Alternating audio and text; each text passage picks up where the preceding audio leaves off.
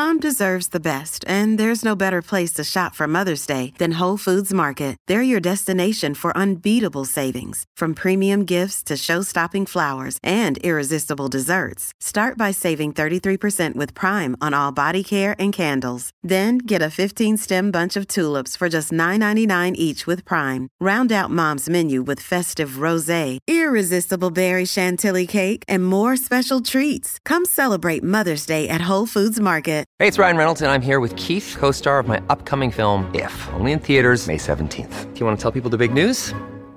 All right, I'll do it. Sign up now and you'll get unlimited for $15 a month and six months of Paramount Plus Essential Plan on us. Mintmobile.com slash switch. Upfront payment of $45 equivalent to $15 per month. Unlimited over 40 gigabytes per month. Face lower speeds. Videos at 480p. Active Mint customers by 531.24 get six months of Paramount Plus Essential Plan. Auto renews after six months. Offer ends May 31st, 2024. Separate Paramount Plus registration required. Terms and conditions apply if rated PG. Hello, everybody. This is Marshall Poe. I'm the editor of the New Books Network. NBN listeners like to read books and buy them. So we thought we'd tell you that right now, our friends at Princeton University Press are having a remarkable site wide sale. You can get 50% off books, including ebooks and audiobooks, with the code 50, F I F T Y, at checkout until May 31. You can save some real money on Princeton University Press books. I encourage you to go there and check it out.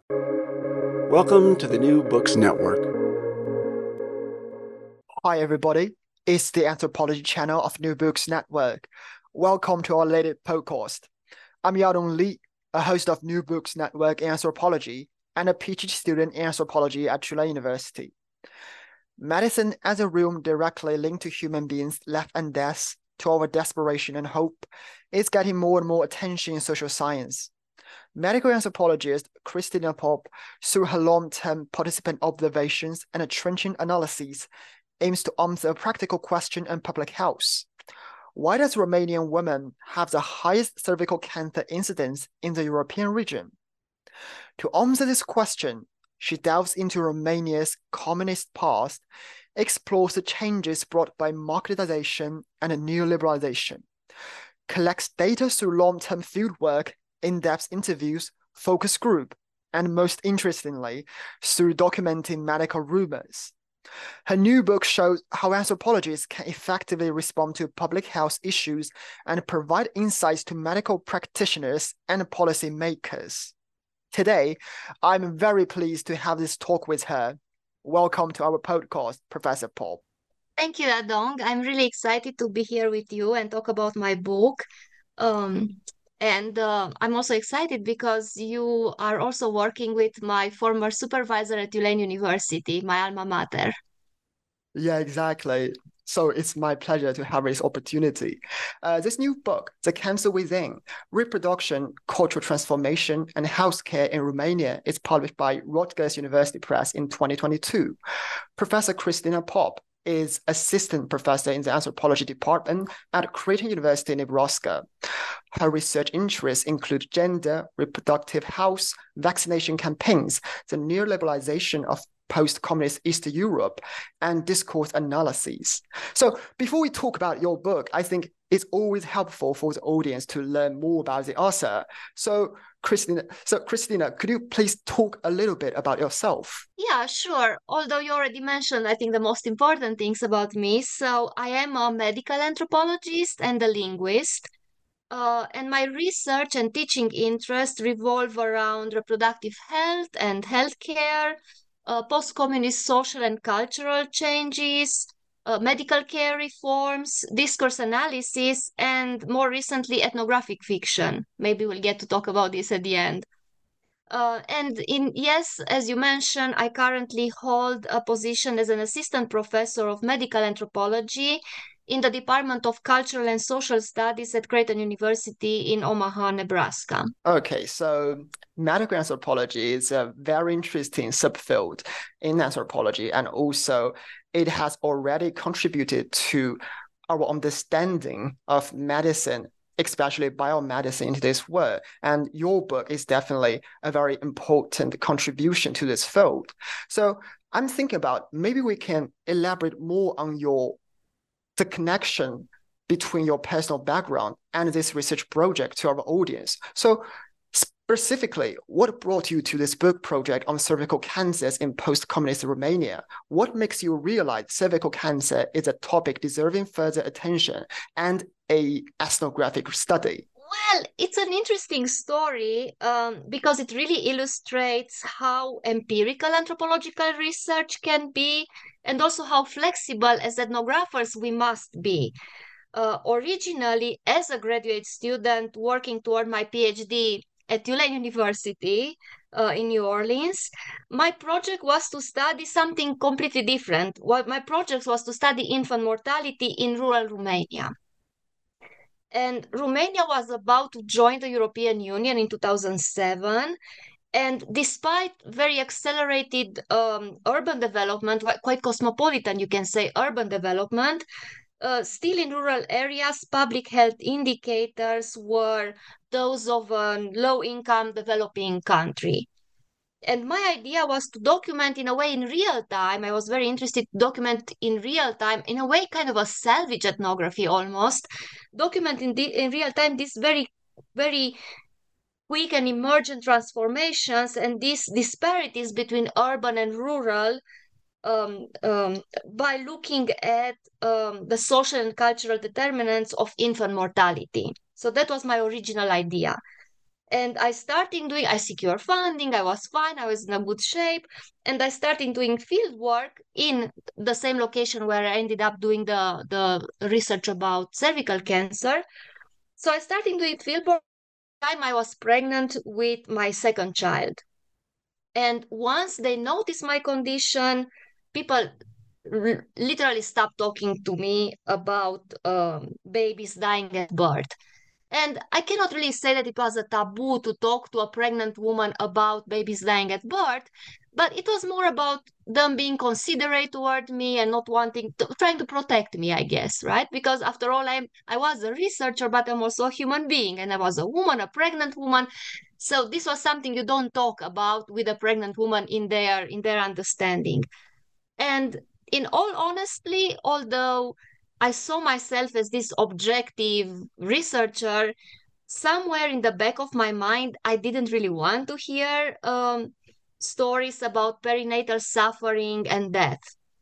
So I was in a way relieved, but I was also panicked because I was suddenly left without my dissertation topic during fieldwork. Uh, so it was a major crisis situation, and I called my PhD advisor, uh, Adeline Masquelier. I called her back in the US, and I told her that I was left without a topic to research. So Adeline advised me, first of all, she asked me, okay, what are the things that people talk to you about, right? Listen to what people still talk to you about. And I said, well, I'm receiving a lot of unsolicited advice about pregnancy. and people would really talk about reproductive health and reproductive issues, right? Nothing about infant mortality, but a lot of things about reproduction. But Adeline, even more, she said, well, pay attention to what people would volunteer to share with you, right? Even when they are unprompted, what are the things that are on their radar? What, what are things that I really, really want to talk? And at that time, uh, we talk about 2008 at this point. So at that time, the Romanian government had started a national HPV vaccination campaign. So HPV stands for the human papilloma virus, which has been linked to cervical cancer, but also other types of cancers. So the Romanian government had started this very big national vaccination campaign against HPV. And people would uh, ask my opinion about this. Is it good? Is it bad? What would you do if you had a daughter? Would you vaccinate it? Right? They they targeted girls. So um, unprompted, they were talking about this. It was very much, uh, definitely something in their mind. So in a way, you can say, I know, comparing myself with a much more famous anthropologist, but why not, right? We learned from from our predecessors.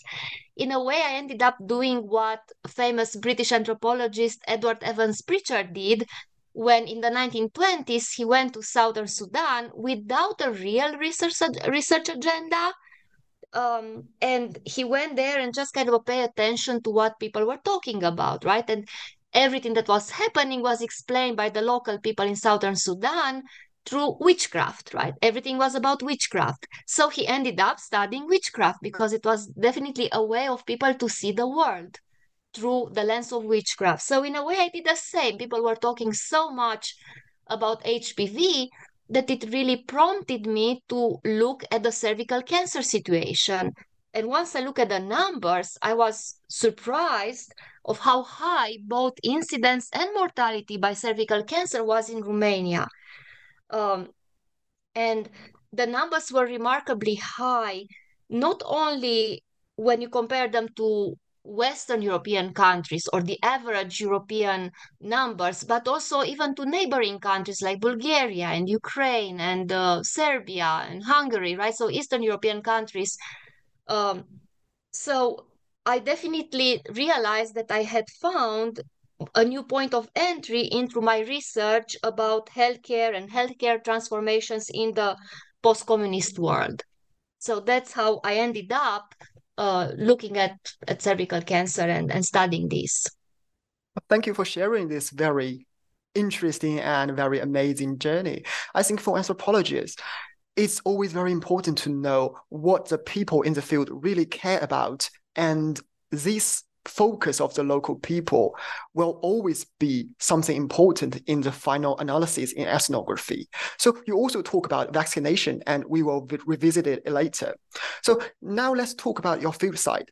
You conduct your field work mainly in a small town in southern Romania called Roșiori. So what brought you to this what brought you to this place and could you let us know more about your this this this, small town um so I was born and raised in a really big, very cosmopolitan university in northern Romania. It's the biggest city in the northwestern part of Romania, the, the, the biggest city in Transylvania, which I tell my American students Transylvania is a real place.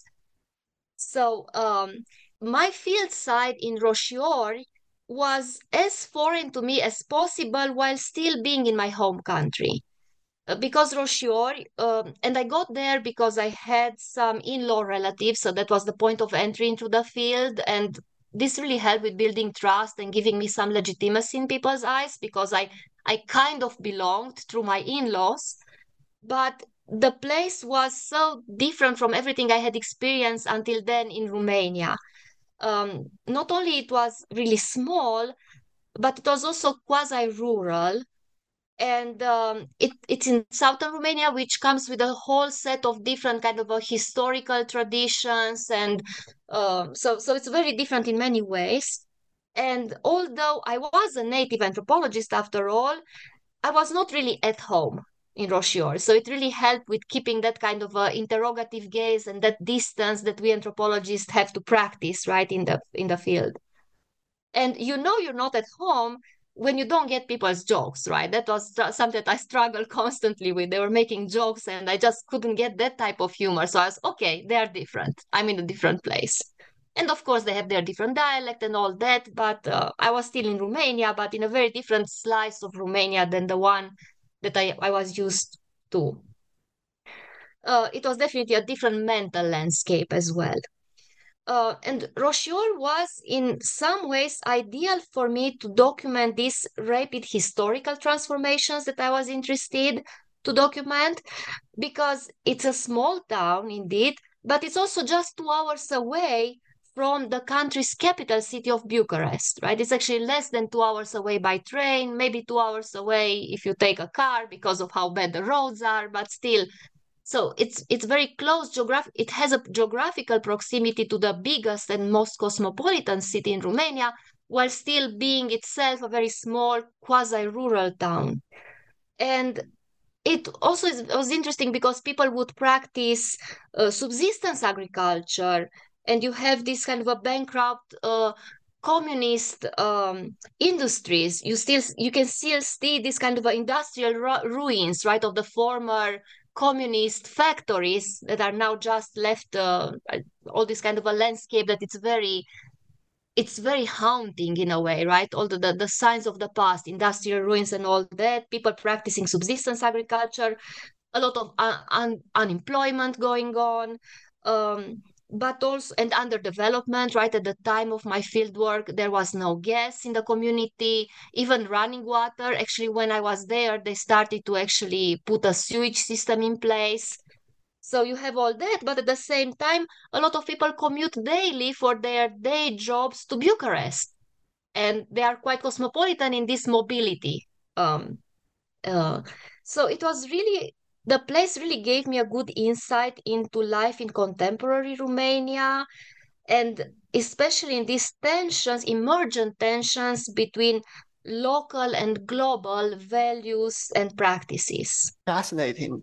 It sounds like an amazing place for fieldwork. And also, you also talk about your positionality is also very complex because basically you are from Romania and you study Romania. So theoretically, you are a native ethnographer, as you mentioned. But, you know, in a place like Romania with ethnic diversity and a cultural pluralism, and especially in a place like Roșiori, your own voice is, I would say, somewhat dissonant with your interlocutors. And as you mentioned, so I want to extend this opinion further. So could you please let us know in what ways your complex positionality manifests itself in fieldwork and in your book? Well, yes, it is true that I am a Romanian woman, like my research subjects. Um, I like some of them, like some of the women I interview, I myself gave birth um, more than once, right, twice, in Romanian public hospitals. And I have quite compelling personal recollections of the communist years and of the post-communist transition. Um, and also my identity and my experiences really helped me establish trust which is so important when you do anthropological fieldwork right? So it, it was easy in a way to establish trust and um, it made interactions with the women from Roșior more natural and more organic um, as I say, I already they already understood who I was in so many ways, right? And I had some a, certain level of legitimacy in their eyes. However, I am differently situated um, through my place of origin, as I say, big city, northern Romania, through my level of education. There were very few of them who had college level education. Most of them did not. Um, but especially I, I was differently and I am differently situated through this whole anthropological endeavor to denaturalize knowledge uh, about reproductive health and about cervical cancer in Romania. You know how often when you ask people, right, research participants, uh, you ask them questions, people would say like, well, that's how we do things around here, right? So they take things at face value, right? That's something normal. That's why you always are looking for that key informant who would would would have a certain level of kind of a reflecting upon things and reflecting upon practices rather than just saying well that's who we are that's how we do things around here so that i i think that's where i'm different and i'm situated differently because i had this constant interrogative gaze and this constant kind of a, a I was in a process, right, that what we anthropologists do to denaturalize knowledge and not take at face value things, right, and kind of uh, uh, understand why things are the way they are, right? So asking a lot of why questions rather than just what and who and when and where. So I think that that's exactly. that's in the in that way I'm differently situated. But there were indeed a lot of things that I have in common with this. I, I am a Romanian woman after all. Interesting. So basically I can see from your you know your description that you actually turn your very complex positionality into your resources in your fieldwork which is very you know good experience and also i'm very happy to learn from it so in the following conversation i want to discuss your book from four in, inter, interconnected entry points which to me is very useful for a reader to capture important information in your book and these entry points include house, gender, post-communism, and also temporality. So first, um, let's talk about health and disease, as this is, you know, an ethnography of medical anthropology. So, as the first chapter of this book is a historical tribute, following this design, we will start from history. So, what were the policy shifts in Romania on reproductive health, reproductive health and abortion from 1949 to now? Could you please give us a short version of this hysterical shift? Yeah, so the reproductive policies of the last seven decades really reflect Romania's very tumultuous historical transformations. It's, I think that you can really read history through the way reproductive policies have shifted. And when I say reproductive policies, it's mostly um, policies regarding abortion, access to abortion. And I think we should start even before 1949 because there is a prehistory, if you want, or a, or, a preliminary history rather, to abortion policies um, before even bef- before the Second World War. So abortion had been partly liberalized from 1937 all the way to 1948. Um, and then what happened in 1948 after the war is that abortion was criminalized uh, all the way to 1957 when it was liberalized again until 1966. So up to this point, up to 1966, um, these um, changes in policies closely follow the Soviet Union's lead. So the I'm talking here actually specifically about the criminalization of abortion in 1948 was pretty much the policy was copy and pasted, if you want, from the Soviet Union's policies, and similarly the liberalization of abortion in 1957 similarly follow very closely the policies regarding abortion in the Soviet Union. And Romania was not unique in following the Union. Uh, other countries from the communist Eastern Bloc did the exact same thing, right? So the, these policies were dictated from Moscow. Um, and just to give a context for, for the listeners who may not remember this, sometimes I have to explain this to my students as well. So after uh, World War II, Romania became a Soviet Union communist satellite and a communist ally. It was never a Soviet republic, right? So it was never part of the Soviet Union as a republic, but so it, it maintained its if you want to say sovereignty as a country, but in reality, all the politics was dictated from Moscow, especially in the 50s, um, including reproductive policies and abortion policies. Um, also, it's important to note that abortion policies had nothing to do with beliefs in life from conception, like we are used to in i don't know countries catholic countries right? Like ireland and argentina and even poland right? Especially present day poland. In these countries catholic countries abortion policies and the whole uh, conversations about abortion access or, restrictions are actually uh, related to religious uh, practice and belief and values that was not the case at all because in communist countries right they were atheistic countries so it was it had nothing to do with life from conception.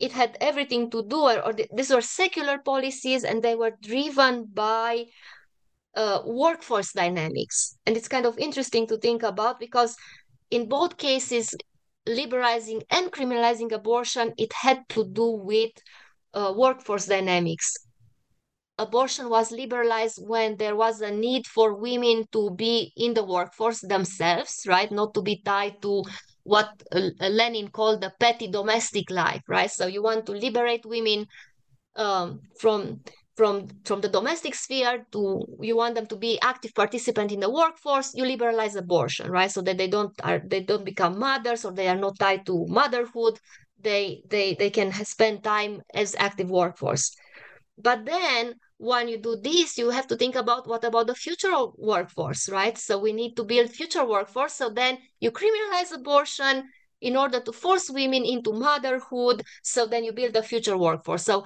these policies were absolutely secular and they had to do with these conflicting needs of the communist systems of having present but also future workforce.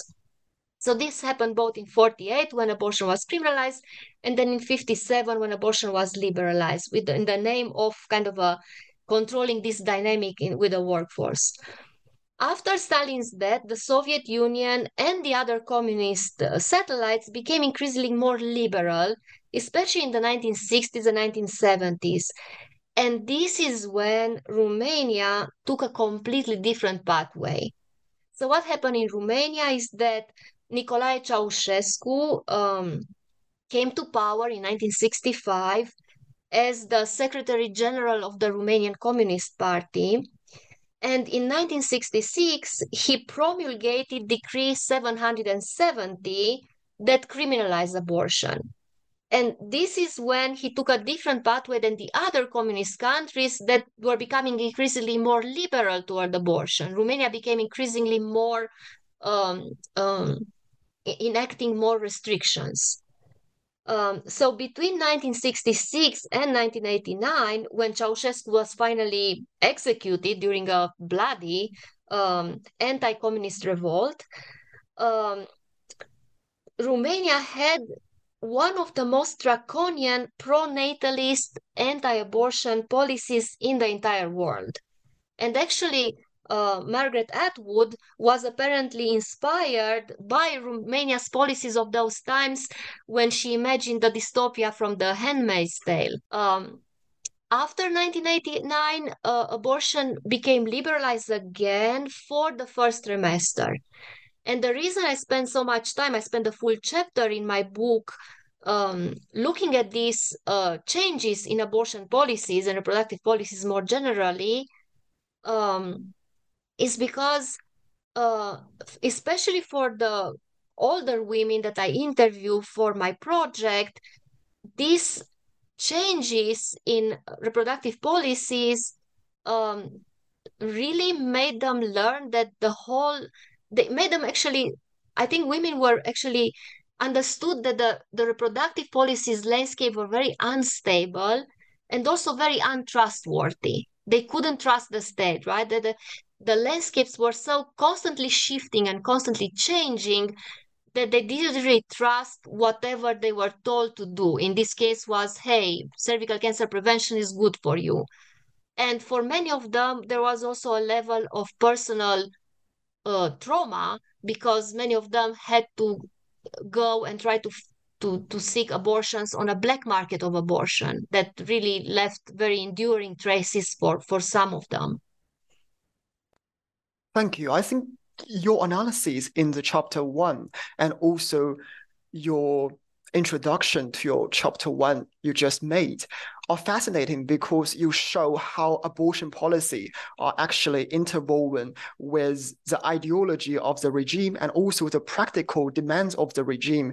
And even the the policy has already passed, but expected still haunted the you know the current day the present day people's mind people's trauma. So it's very fascinating. So in discussing healthcare especially reproductive health issues in today's romania in, in your book you develop the concept of systemic contingencies. How can we understand this very important concept in your book? Could you please elaborate more on this point? Yeah i i, I was trying to find a, to propose a concept uh, to make sense of the multiplicity of factors that shape Romanian women's responses to cervical cancer prevention. So I propose the concept of systemic contingencies exactly as an umbrella term in a way to account for these many factors that I ended up realizing inform their decisions to engage or not engage in cervical cancer prevention. Um, and the factors i the, the, the many the many things that i found that i, fi- I find to be part of of of the uh, or shaping people's response women's responses to um, uh, cervical cancer prevention they are systemic. So i call them systemic because they reflect structures that unfold historically.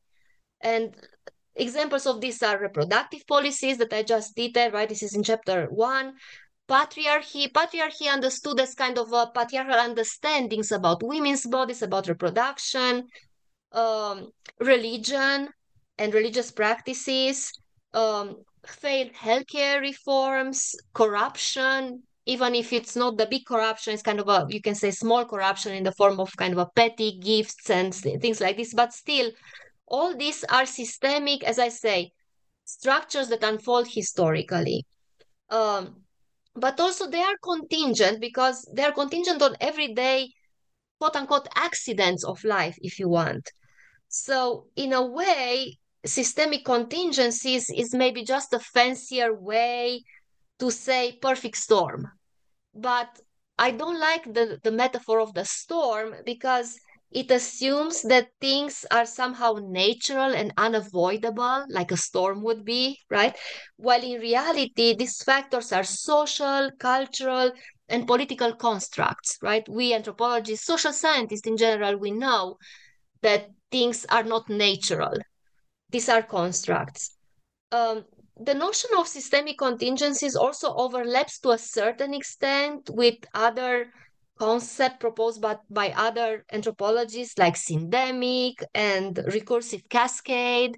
And in my book, I explain a little bit to what extent they overlap with syndemic and recursive cascade, but they're also different because exactly because of the focus on everyday life's accidents, the contingencies, right? The contingencies of everyday life. So this is why while these are big, broad structural forces, there is also a certain a certain level of contingency to how things happen and unfold. Thank you for your explanation. I think um, systemic contingency is a concept perfectly capture how structural forces and accidents in everyday life, like you mentioned, uh, work together actually to produce outcomes in social life. Because social life is extremely complex, we cannot just see the structural forces or the accidents. So I think it's a very useful concept for further, for future medical anthropological research. And so now let's talk about gender and inequalities in your work. So cervical cancer crisis in Romania is an issue about gender, definitely. You have already mentioned this. Um, so this crisis can be perfectly illustrated by the absence of men in reproduction. So would you mind telling us about the multifaceted reproductive invisibility of men in Romania and how has this invisibility resulted in negative consequences for women's reproductive health? Yeah, uh, something that I did not really expect during my field work was how many women um, who lived uh, through their reproductive years during communism, how many of them were willing to share with me unprompted uh, their underground abortion stories. Uh, I did not even dare to ask them, but we build enough trust. So then we say, okay, I, you have to understand if they were just kind of telling me their reproductive life histories and a big part of reproductive life histories for those who lived their life their reproductive years under communism was having one or two or more um, underground abortions right there was a whole black market of abortion and uh, um, they would tell me in quite detail how they went about securing an abortion on the black market of providers, right? Of those who provided abortions. Um, and listening to their stories, I noticed something interesting. I noticed that all the networks of people involved in this black market of abortion, uh, there were various actors, right? Or a lot of network, interesting networks, very informal networks, of course. But I noticed that they were very gendered. And I started to notice the absence of men or maybe not necessarily absent because there were some men in various roles, but they were quite invisible. So then I started to look more. in I started to look in their stories, not only in the stories about abortion, but generally speaking, looking at at my topic about cervical cancer, I really started to look where are the men in in this whole uh, cervical cancer prevention, right? And generally speaking, in in reproduction. So I started to look closer to see where were the men in reproduction in general, and they were not necessarily absent, but quite invisible. And even when they were trying to be visible, they were quite tentative and having a hard time to claim a role in reproduction. And this really tied to the cervical cancer prevention because one of the negative consequences of men's invisibility in relation to cervical cancer prevention is that women of Roșiori had a quite patriarchal understanding of a woman's body and of womanhood in general. So, to give you an example, some of them justify not going to see an OBGYN by saying, you know what, I'm not even a very much of a woman anymore, so I don't need to go and see a woman's doctor. and they re- they refer by saying I'm not a woman anymore, I'm not so much of a woman anymore. They refer to the fact that they were menopausal. So it was quite an explicit, not even implicit, I would say quite an quite an explicit equation of womanhood with reproductive potential right? Once you're not you're done with your reproductive potential you're not even a woman anymore which is definitely a very patriarchal understanding of what a woman body is and what a woman does right? When you um, when you uh, celebrate motherhood but kind of a hide or consider female sexuality dirty right? That's a very patriarchal approach to to womanhood. And uh, that was very unfortunate and had direct consequences on cervical cancer incidence and mortality rates because um, that's exactly the time when you're menopausal, right, in your in your 50s and 60s, when the risk for cervical cancer is higher. Cervical cancer tends to be a slow growing cancer, so and it also tends to be asymptomatic. So um, it's very important to be able to actually detect it as early as possible and not going to see a woman's doctor, as they call it, right? Because you don't feel you're a woman anymore, has very dire health consequences for these women. But it definitely is tied to patriarchal understanding of womanhood and a woman's body. Um, similarly, some other women uh, fear that their husbands would not allow their bodies to be exposed and scrutinized by medical practitioners uh, it was kind of a my body belongs to my husband. Um, and of course engaging in cervical cancer prevention requires an unveiling of the body right in front of a medical practitioner. And some of them were uneasy were, were, were yeah were apprehensive about doing that feeling that they will kind of expose their bodies to someone else than their husbands. And uh, their husbands could make that kind of claims over their own bodies being scrutinized. I I personally would say all these observations are shocking and extremely insightful. It's you know all these observations perfectly show how patriarchy still operate in today's healthcare sector and also reproductive health. It's just fascinating, and I recommend all the readers, all the audiences to read this chapter about men's invisibility in Romania's reproductive, reproductive health. It's just very insightful. So let's turn to an exciting topic in your book, the HPV vaccination. So, like in many other countries, HPV vaccination undergoes feminization in Romania. Can you let us know how it happens and you know, it's linked to the absence of men in reproduction. Yeah, because of its direct connection with cervical cancer, the HPV vaccine was originally approved worldwide, including into in, in the US, only for girls, right? So originally it was uh, um, the FDA approved it for girls. However, the HPV, the human papilloma virus, is also linked to other cancers like throat cancer and anal cancer and penile cancers. Uh, also, HPV is mainly transmitted through sexual intercourse. So, targeting adolescent males made sense, and it was later approved and recommended um, by, by many countries. However, in Romania, although the vaccine that they use was approved for boys, it was never the boys the boys were never included in the um, HPV vaccination campaigns. Um, and uh, this has important consequences because the unvaccinated boys of today become the invisible men of tomorrow when it comes to reproduction. The message is that females only are responsible for reproduction and its consequences and also for reproductive care of all sorts, preventive and everything else.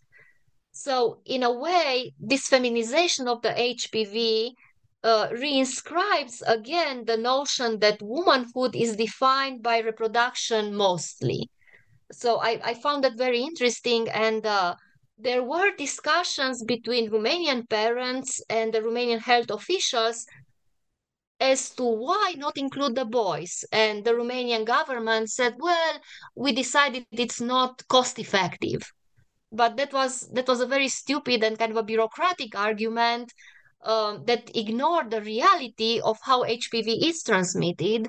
Um, and we know that the best approach is, in fact, to target both boy, both girls and boys. We know, I mean, Australia and New Zealand did just that with very good results to the extent that they stopped seeing cervical cancers in right the program has been the vaccination for boys and girls in australia and new zealand went long enough so that now they start to see much much lower incidence in cervical cancer. So we know this is working. This is an effective vaccine that works but for it to work you have to actually give it to both boys and girls because this is how HPV gets transmitted. Um, and beyond the practical consequences of diminishing incidence rates is also the notion that you basically reinforce the same patriarchal approach to um, uh, reproduction, which is only women are responsible for reproduction. So that's why I'm saying that you reinscribe the same kind of a vicious circle of um, the next generation of invisible men at least in the case of Romania. Yeah, I'm from China and I can see basically the very similar feminization of HPV vaccination in China. And I think basically it is a global phenomenon and it deserves further attention in the future. So now let's turn to another very exciting topic. So as a researcher, I'm also interested in official narratives, such as rumors and urban legends and conspiracy theories. And this is also your research interest. So you have a section in this book exploring the rumors related to Romania HPV vaccination. And I know you also have an article published in uh, Medical Anthropology Quarterly, which is also about the motif of corrupted purity in these rumors. Uh, and I read this article and I think your analysis is super helpful, super insightful. So could you please share some of your findings about these rumors with our audience, especially how these rumors express Romanian citizens' anxiety in the post-communist era and help them to navigate the transformations and all the uncertainty in this era? Thank you. Yeah, so it started with so we uh, you and i yadong have the same uh, doctoral supervisor right adeline uh, yeah. masquelier um, and she's an africanist africanist um, and she made me read lots of books that apparently had not much to do with romania but i'm very grateful to her for for forcing me to do this because these books a lot of books about africa right and colonial africa and post-colonial africa they I learned so much from from reading these books, and they were so useful in in many other ways. Um, because I think there are a lot of similarities actually about the post-colonial words and the post-communist words. So they were very useful to me. But one way in which these books were useful was exactly learning and realizing how much rumors play a role in expressing citizens' anxieties in this kind of a very unsettled landscapes of very rapid political and cultural transformations. So the one book that Adeline made me read, and I'm very grateful for that, was Luise White Speaking with Vampires. I learned so much from that book, right? So Luise White, she's not she's not an anthropologist, she's a historian, but for us anthropologists, it's so useful to to read uh, her her books and her she has more than one book, right, on the topic. She looks at rumors in colonial East Africa, and I realized reading uh, Luise White's book how much this also applied to what the women I interview were talking about because oftentimes I would ask them to talk about the HPV vaccine or the cervical cancer, and they would take long detours addressing a lot of rumors that apparently had nothing to do with the topic, but in reality, it had to do with people's anxieties over things that were not clear, right? And actually, Luise White talks about how uh, rumors link um, actual politics with the politics of representation, right? It provides people with alternative channels to substantiate things that they just they are not they are not um they are not addressed to official channels of information right so everything that is not addressed in official channels people still need to make sense of, right? People are still in their quest for meanings, right? It's, it's a quest for meaning, and rumors work very well uh, in this way. Um, to express also people's vulnerability, uneasiness about these transformations. Um, and what's also interesting about rumors and also about gossip to a certain extent, and in terms of gossip, I'm thinking about Niko Besnier. He has a really good book about gossip, right? That I highly recommend you. You may have read it as well. It, both gossip and rumors reorder the world.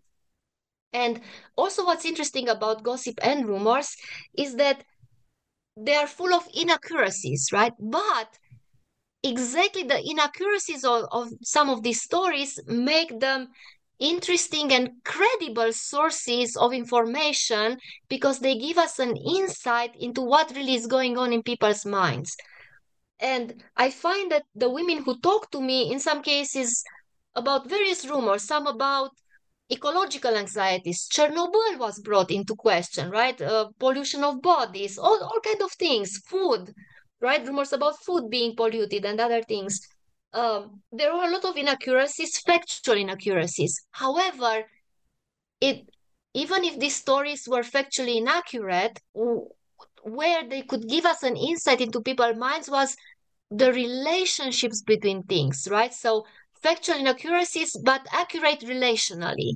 So it really gives us an insight into how people perceive the connections between various actors, right? That various factors and various characters that populate political and cultural um, uh, dynamics, right? So it really gives us a very accurate way of reading what's on people's minds, even though they are not factually accurate.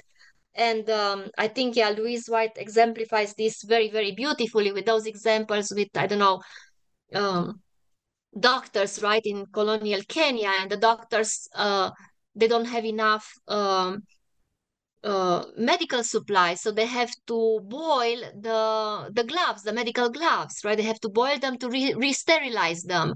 So then people enter the dispensary, and all they see are these hands boiling, and of course then the rumor spreads that the the the colonial powers are eating humans right they are cannibals right because you see the hands boiling so this kind of uh, misreadings of what's going on but they are actually very accurate in kind of expressing anxieties and vulnerabilities um, and the way of seeing the world and reordering the world that was very much disrupted by the colonial power in that case and the communist power in Romania's case. It's fascinating. I, I mean, I'm always you know getting excited when talking about rumors because it's essentially paradoxical.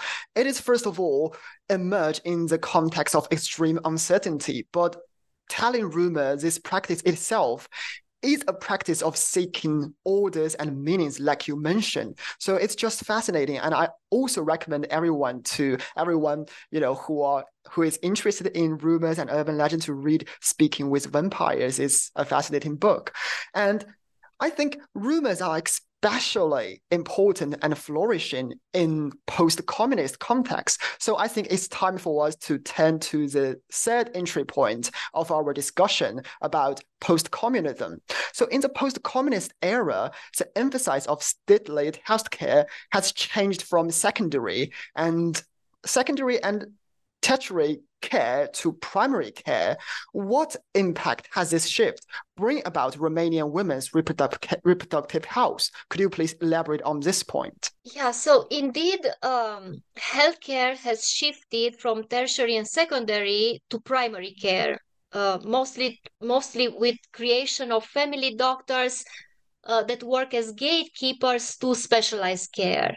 So this is true in case of Romania and actually other former Eastern European countries that are now former communist countries from Eastern Europe, right? So that shift happened in the whole region after 1989.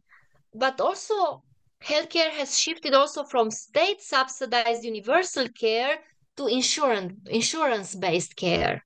And especially for older generations, this created a lot of confusion about the appropriate points of entry to care.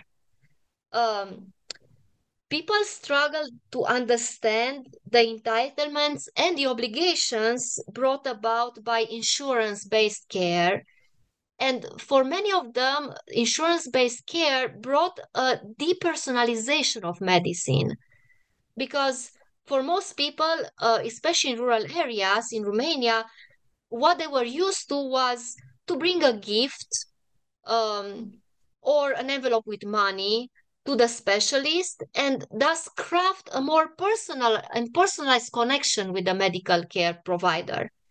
And with that gone, uh, the women that I interviewed were quite reluctant to seek preventive care, right, and cervical cancer preventive care. They felt quite intimidated to navigate these new impersonal networks of care that you access with your national insurance card rather than with a nice box of chocolates that you give to the provider. So um, they were quite confused and quite intimidated by these new regimes of healthcare. And it really felt, paradoxically or not, it felt more impersonal than just give a gift to your provider, what something they were used to do. Um,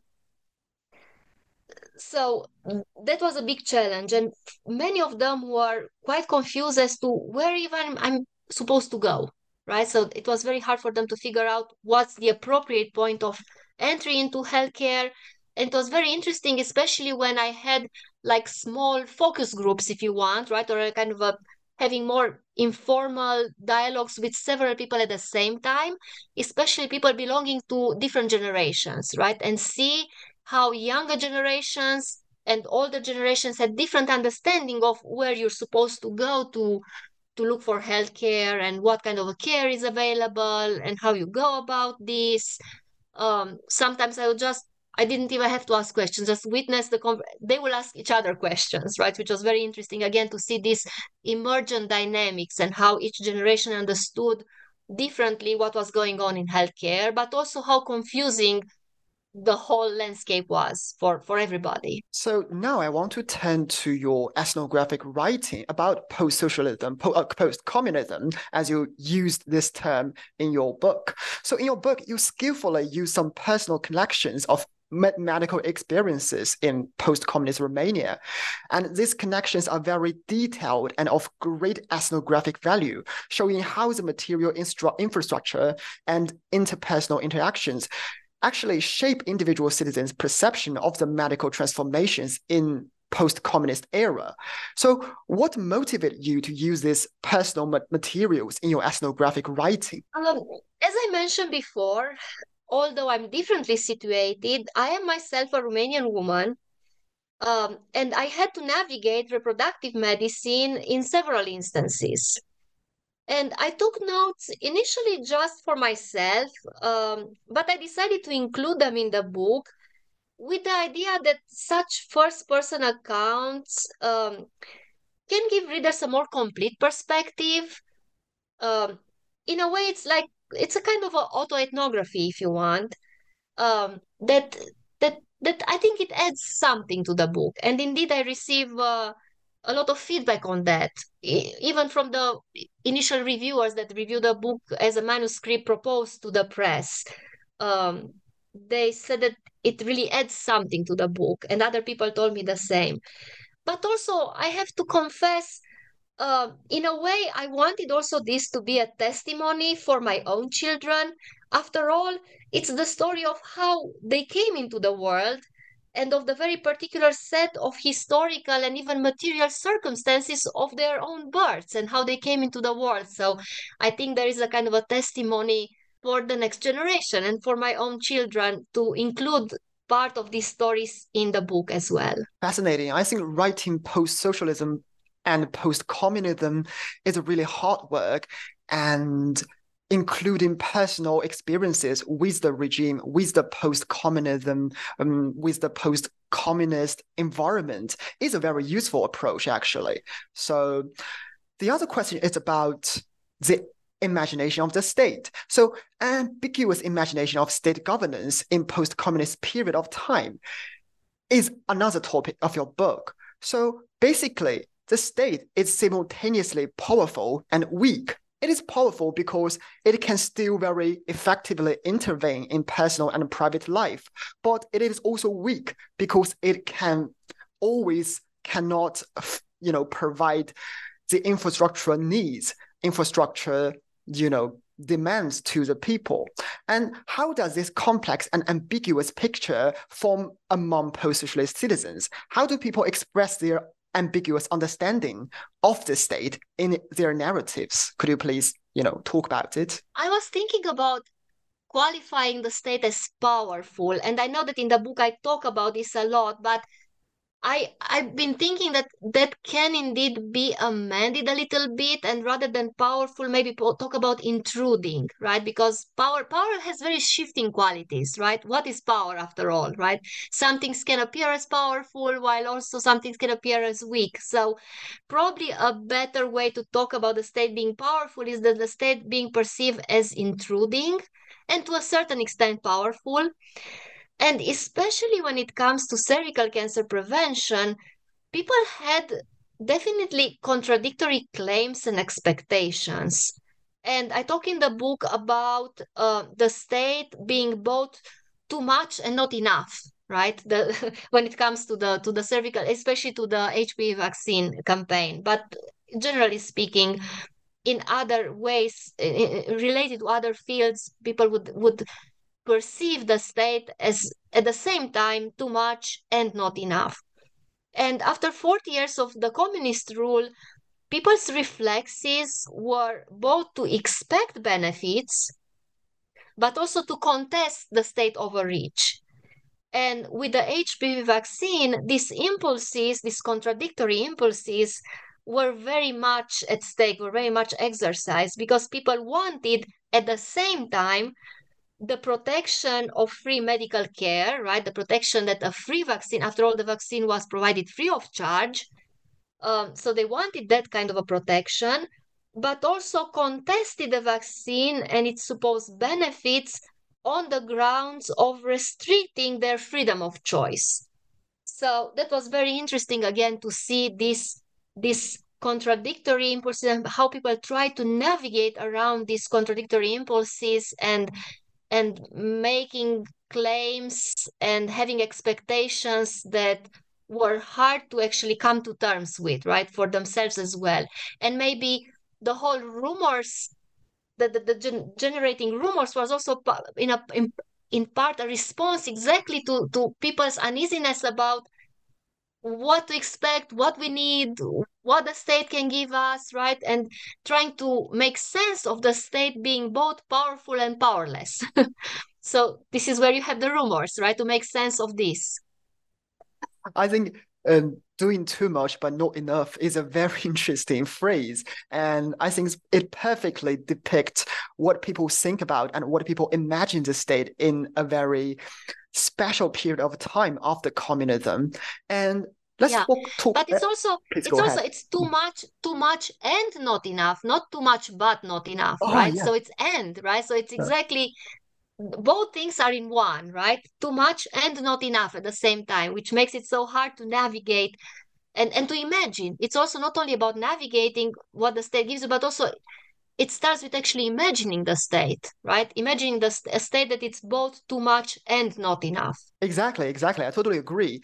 It's about actually, if we think about the state as a concept, it's ambiguous actually. We actually cannot have a very specific, very accurate description of it, but we will have many actually mutually conflicted description of it. So I think it's essentially the nature of the state.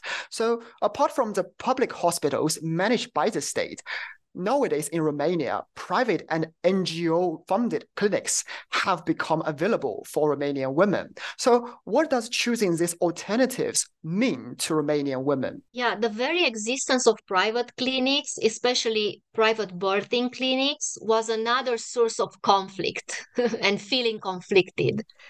Uh, most people were conflicted about going to a private clinic because, on the one hand, uh, the ability, the, the just the ability to access private care was seen as was coveted, was something that you would want to have, right? Because it meant it was seen as participating in a globalized consumerist culture uh, that was monetized, right? So it was seen as something that you would like to be a global citizen after all, right? Um, giving birth in a clinic that looks like a luxurious Western clinic, uh, where all you need to bring with you is your credit card. You don't need to bring anything else because the clinic will provide everything. But of course, it's very expensive. So just the ability to access such expensive and luxurious care um, was seen as um, as highly desired and definitely as a sign of participating in a glo- global consumerist culture.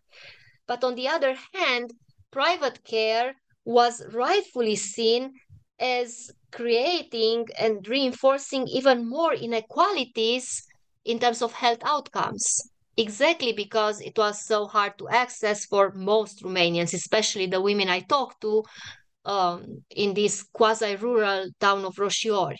They didn't have that kind of money. Um, and they were looking with quite a lot of contempt to the women who were able to access that kind of care. So it definitely enforced a sense of class inequality and also healthcare inequality. Um, in a way, it reminded me of the old stratified reproduction reproduces stratification. I heard a lot of kind of uh, comments that can be summarized this way um, from from the women. Right, there was a lot of frustration about the new relations created by the very existence of private clinics um, and the the new the way they reimagine accessing healthcare. Yeah, exactly. I think it's very insightful to think about consumption in post-communist era because consuming some things, purchasing some goods, it's not only purchasing that easy. It's about class and it's about you know creating the sense of agency so it's a very insightful description in our book and i also recommend readers to read this chapter about how consuming new healthcare goods means in post-socialist post-communist romania is very interesting and we will talk about temporality and hauntology of is our fourth entry point in our discussion. So in your book, what is impressive to me is you actually analyze women's bodies as a locus of temporary haunting, which means their bodies actually link the traumatic legacies of the communist past to the present experience of post-communism. So can you give us some information, some example of this hauntology of body? Yeah, so I have in my mind, I have a couple of things, and uh, I don't know, I don't know necessarily if this particular one that comes to my mind is about bodies, but it's definitely about hauntology. So uh, there are several ghostly apparitions in my book. And I realized this in a way in retrospect, right? Once I put the chapters together and I looked at how they unfolded and try to find the most logical way to, to present the unfolding of all these arguments, I realized that there were several ghostly apparitions that traverse my book. And probably one of the most compelling examples is the episode from my own experience of accessing emergency prenatal care in Roșiori, the one that I recount in chapter six. Um, so what happened is that I, I went to the hospital and the OBGYN section was undergoing cleaning but only because a sanitary inspection had been announced. And the sanitary inspection had been announced by the inspectors themselves. Um, and I had to wait my turn for them to finish cleaning the the um, ward uh, before being seen. And if you don't mind, I want to maybe read an excerpt, a, a quick excerpt from how I comment upon that episode um, on page 151, 152 if that's okay. The cleaning of the section in anticipation of the sanitary inspection provided a particularly interesting perspective on the historical connections between past, present, and future. The ideological intention behind the cleaning was to align the local hospital to transnational standards of hygiene enforced as a requirement for Romania's imminent joining of the European Union. For the brief moments surrounding the inspection, what could sense the emergent specter of a clean Western European hospital. However, the immediate purpose of the sanitation procedures was purely practical, avoiding a fine for non-compliance. Improving the actual quality of healthcare delivery was an incidental byproduct of the hasty cleaning, not its main purpose as intended. The, that the cleaning of the section happened just because the sanitary inspection pointed to another ghost, this one from the past, the persistence of informal connections and the role they played in hospital management. So I thought that it was a good example of how past, present, and future were linked. Um, in this case, in the institution of the public hospital, from this incident of kind of a, the cleaning inspection and all that. Um, but when it comes to, because I think your question, I don't know if I'm really answering your question. I'm answering a question about ghosts, right, and specters, and and instances where past, present, and future are linked, but maybe your question is more about the female bodies, right? Uh, I mean, you you have already perfectly answered my question because hauntology, you know, it could relate to actual ghost, but it also relates to something we call absent presence. It means something has already passed, but have never really paused in the present. So I think medicine is actually a field that we can see this kind of absent presence. So let's talk about another thing about temporality and hauntology about religious tropes. So many of your interlocutors actually invoke religious tropes with respect to reproductive bodies especially in chapter three, you interpret the narrative as a practice about temporality. It is a way for Romanians to re- remember the past, understand the present time, and imagine the future. So I think it's a very creative and interesting anal- analysis. So could you please elaborate on it a little bit to our audience about how you interpret these religious tropes related to medical practices? Well, prevention. So, if you think about prevention as set by biomedicine, forces us to imagine the future. When you go and undergo some preventive testing, you're you're literally forced to imagine a future where you're free of disease, or maybe they will discover that you carry something, right? It's this idea that somehow, even if you're asymptomatic, the disease may still be lurking around. Uh, you may carry it um, and this is particularly obvious with genetic testing right? We may be at risk or we may put at we may put our our future generations at risk of carrying a disease that is somehow invisible. So definitely preventive medicine really forces us into imagining future. And actually Monica Konrad says um, in talks in a book about uh, predictive genetics that we are all pre-symptomatic persons, right? You don't have to have symptoms. We are all pre-symptomatic persons, right? It's just a question of discovering, right? What are the genes that may put us at risk later in life for developing something? So it's always about the future somehow. Um, but women from Roșiori resisted prevention or resisted biomedical prevention on the grounds of God's will um, as governing people's lives, right? So it was about God's will. I will get cancer. If it's God's will that I will get cancer, I will get cancer, right?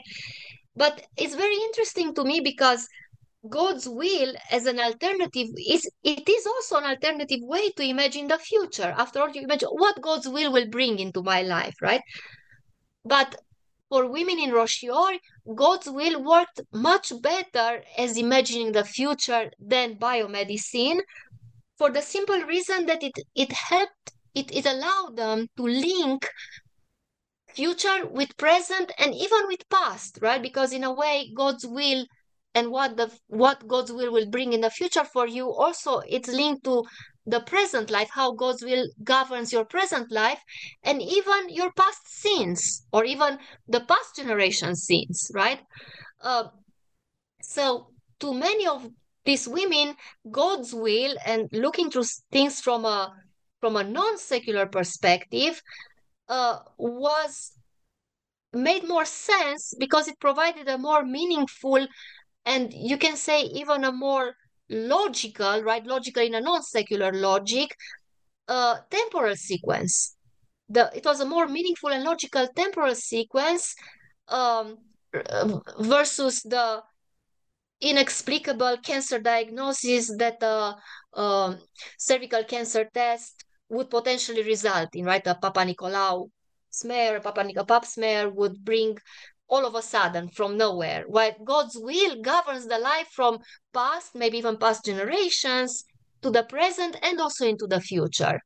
So I I find that many of them would actually work with this non-secular logic of prevention and the futility of prevention versus the need for prevention in terms of biomedicine. They already had a way to imagine the future. They didn't need the biomedicine's way of imagining the future through through preventive testing. I mean, it's very super insightful because if we think about the operation of biomedicine and the operation of religion, we can actually find many similarities because in religion, there are many practices are actually promise people an alternative future. And for biomedicine, actually doctors and many medical practitioners, they actually do the similar things. So it's totally understandable why you observe these similarities and you write it in a very beautiful way.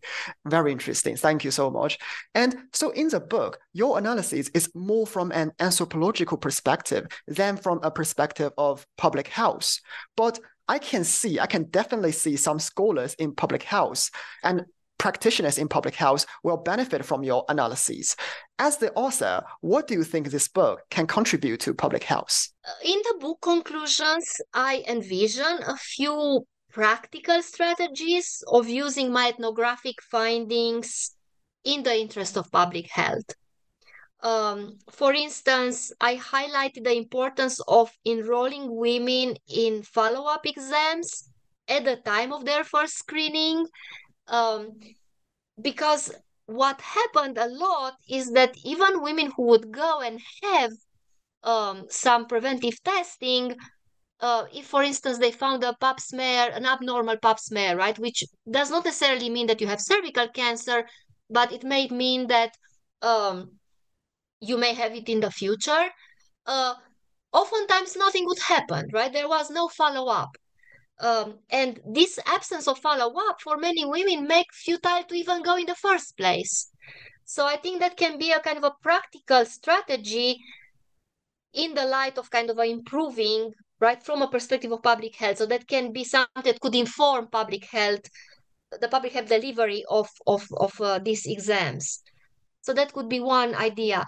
Another one that we already talked a little bit um, was vaccinating boys, right? It makes a lot of sense. And it, it's, again, a public health approach informed by ethnographic findings, right? I can explain why this is an important idea beyond the practicality of the fact that HPV gets transmitted through uh, sexual intercourse, so it makes sense to vaccinate boys, but also in terms of um, changing a little bit the perception about uh, men and their involvement in, reproduct- in reproduction in general. And also, I know it's very basic, but I think it really would help from a public health perspective.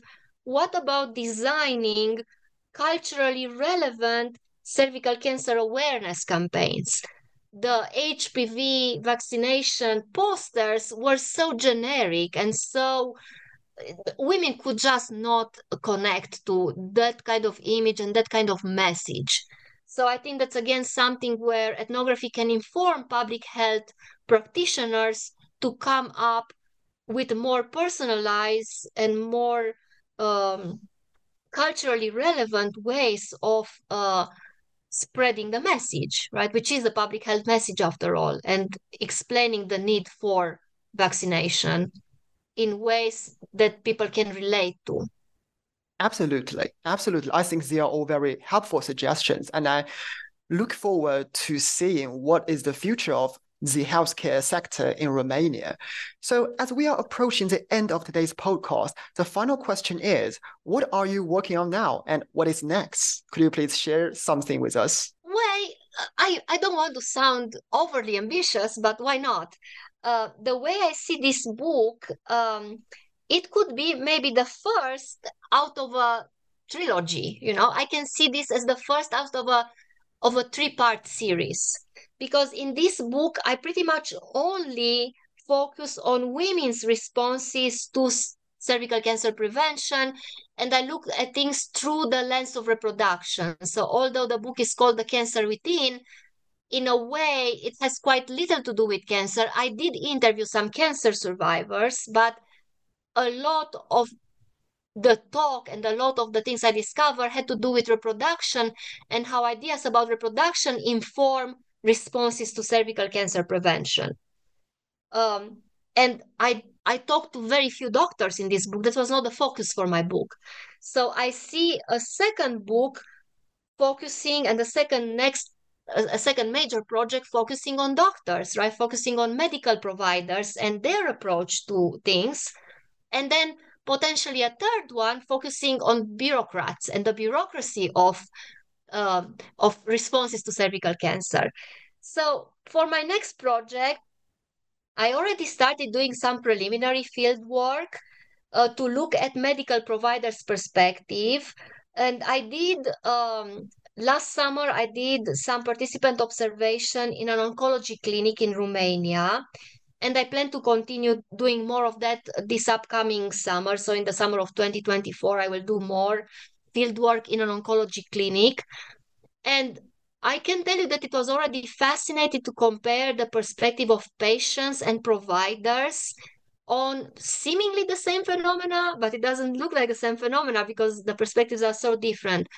Plus, uh, it's really fascinating to see the role that technology plays in managing, but also in conceptualizing cervical cancer. I learned so much that I didn't know before about cervical cancer just spending time into the clinic and being shown the type of technology that they have for the treatment of cervical cancer.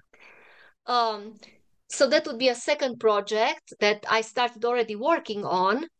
And then, as I say, maybe a third part of the problem of cervical cancer in Romania would be an ethnography of the bureaucratic channels through which prevention programs are designed and implemented. I'm more and more increasingly interested in kind of the anthropology of bureaucracy. Um, in a way, something that kind of I, it made me think about. Um, I think Svea Closser is her name. I I, I hope I'm right.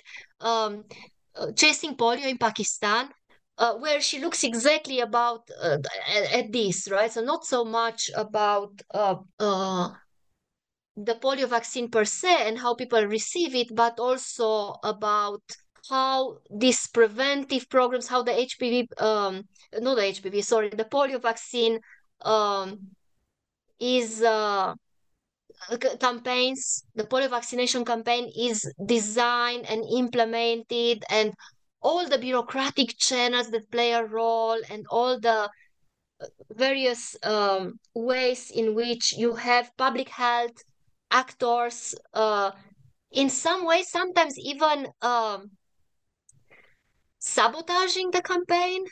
And why? So that's very interesting. So i'm kind of interested potentially in the future to research more the anthropology of bureaucratic channels through which cervical cancer is is kind of a design implemented and so on um, so that's something that i have in my mind for the future uh, but in the meantime, I have also worked on a different project of ethnographic fiction.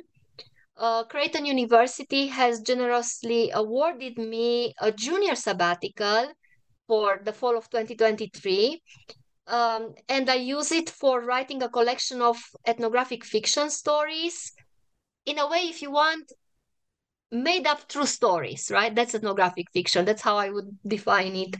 Um, and the purpose for this was in a way um, to become a better writer in english right and trying to to hone my skills in in english writing uh, but also to give voice to otherwise kind of a voiceless actors and characters and um, imagine these stories where um, stories that could have happened right and stories that are very rich in ethnographic details. I'm still an ethnographer, I'm still an anthropologist, but also trying also to tell a story that appeals to maybe a a wider audience as well. Fantastic. I mean, the idea of a trilogy is amazing because medicine is basically a very complex, a total social phenomena.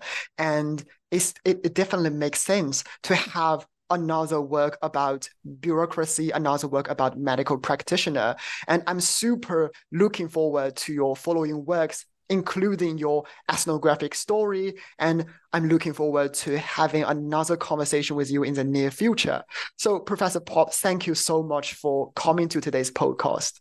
Thank you, Yadong. I'm so I'm so glad that I uh, got to talk about uh, the book, especially with you, since we have the same we we have had the same uh, supervisor, and uh, um, I'm um, I'm excited to to read your future research since you're interested in rumors and uh, uh, I'm very curious about your work as well. Thank you so much. And yeah, definitely. I think we have many overlapping research interests and we can definitely have further conversations in the future. So in today's podcast, we discussed the new book by Cristina Pop, The Cancer Within, Reproduction, Cultural Transformation, and Healthcare in Romania, published by Rutgers University Press. So if you are interested in how regime legacies and patriarchy work together to have a detrimental impact on women's reproductive health, or if you are interested in medical rumors and how they help us glimpse the socio-cultural transformation in a post-communist context, The Cancer Within will be a book you definitely don't want to miss. Thank you for listening to New Books Network Anthropology, and we will see you next time.